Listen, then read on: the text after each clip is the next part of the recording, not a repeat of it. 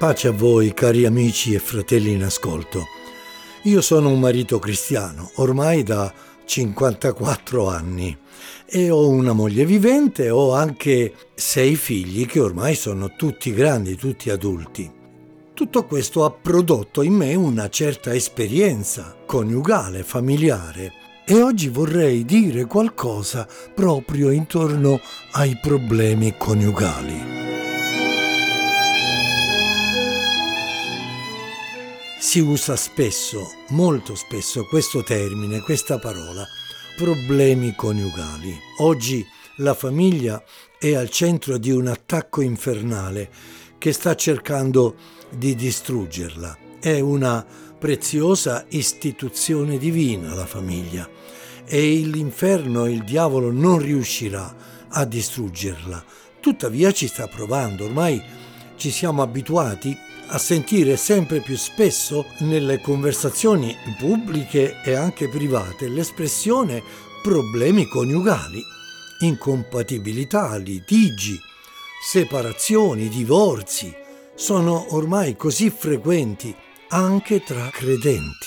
È una realtà amarissima la mia esperienza coniugale sta diventando piuttosto consistente, come ho detto 54 anni compiuti. Ciò mi spinge a dare alle giovani coppie e anche alle coppie non più tanto giovani qualche consiglio fraterno, non da esperto accademico, ma da cristiano, da servo di Dio.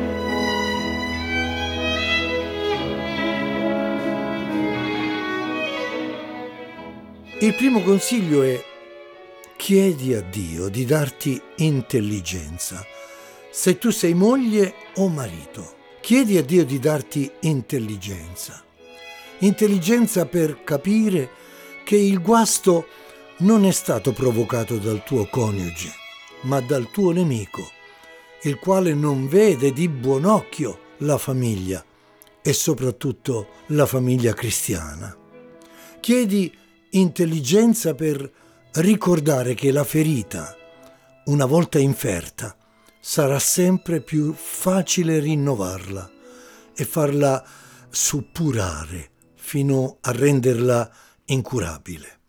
Chiedi a Dio intelligenza per identificare, accettare e vivere scrupolosamente il ruolo che Dio ti ha assegnato in seno alla famiglia, senza remore e senza evasioni o sconti.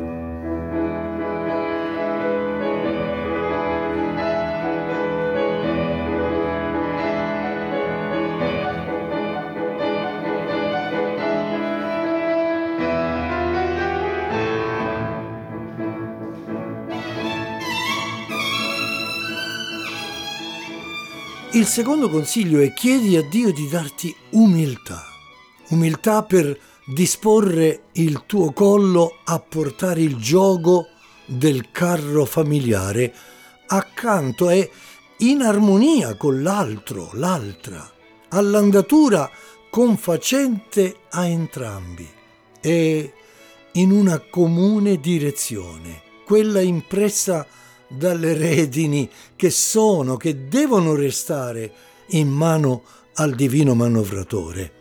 La Bibbia parla dei coniugi come di un paio di buoi sotto il medesimo gioco che devono tirare lo stesso carro. Chiedi a Dio umiltà per ammettere in presenza di dibattiti e di diatribe familiari che la tua opinione potrebbe anche non essere l'unica giusta potrebbe addirittura non essere giusta o non essere la più giusta. Chiedi a Dio umiltà per salire al piano di sopra, da dove riuscirai a stimare l'altro superiore a te stesso. Così dice la Sacra Bibbia, l'Apostolo Paolo nella sua lettera ai Filippesi, ciascuno stimando gli altri più di se stesso.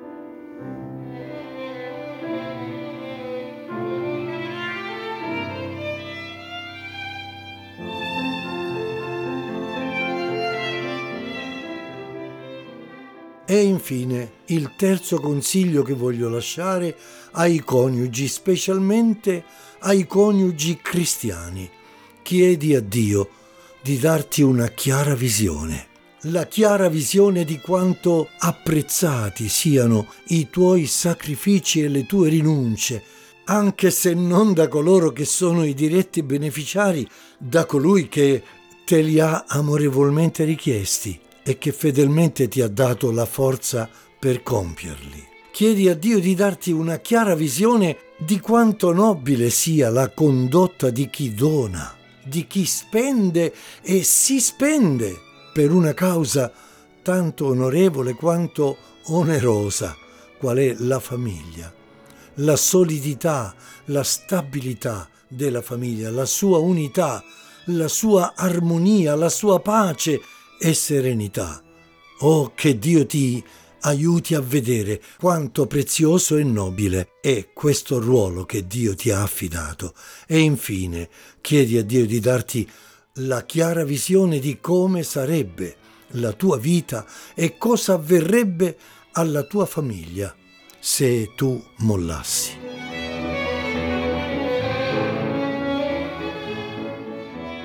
Concludo citando un pensiero molto conosciuto, ma ahimè anche molto calpestato.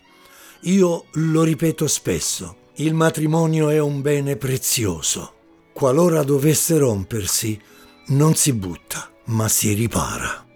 Forza dunque, cari coniugi cristiani, la causa è nobile. Certamente chiunque voglia con pio timore preparare un'arca per la salvezza della propria famiglia, sto citando un versetto tratto dal Nuovo Testamento, dalla lettera agli ebrei, Chiunque voglia, con pio timore, preparare un'arca per la salvezza della propria famiglia dovrà pagare il suo piccolo prezzo, ma il raggiungimento di questo obiettivo sarà un premio, un premio dal valore molto maggiore di qualsiasi prezzo pagato. Si cercano le mani, si stringono le mani di due che si amano c'è un messaggio per l'oggi e il domani in quell'incontro di mani, un messaggio d'amore che parte dal cuore. Parlano di unione e di comunione, due mani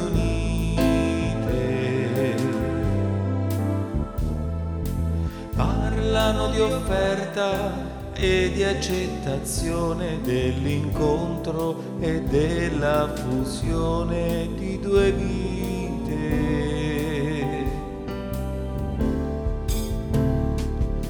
Dammi la mano, prendi la mia mano, amami, ti amo, le nostre mani te, Signore, prendile, stringile tu.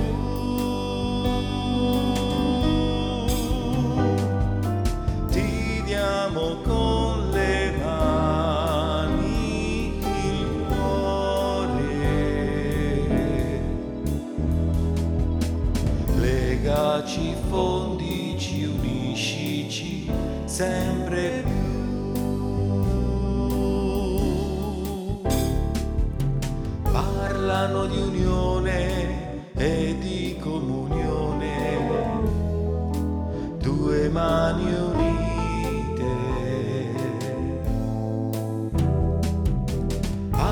Parlano di offerta e di accettazione dell'incontro e della fusione di due vite.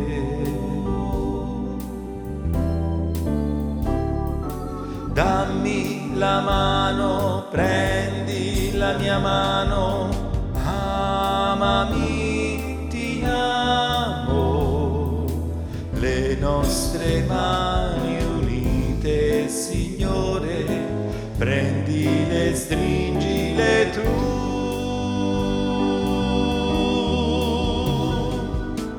Ti diamo con le mani il cuore.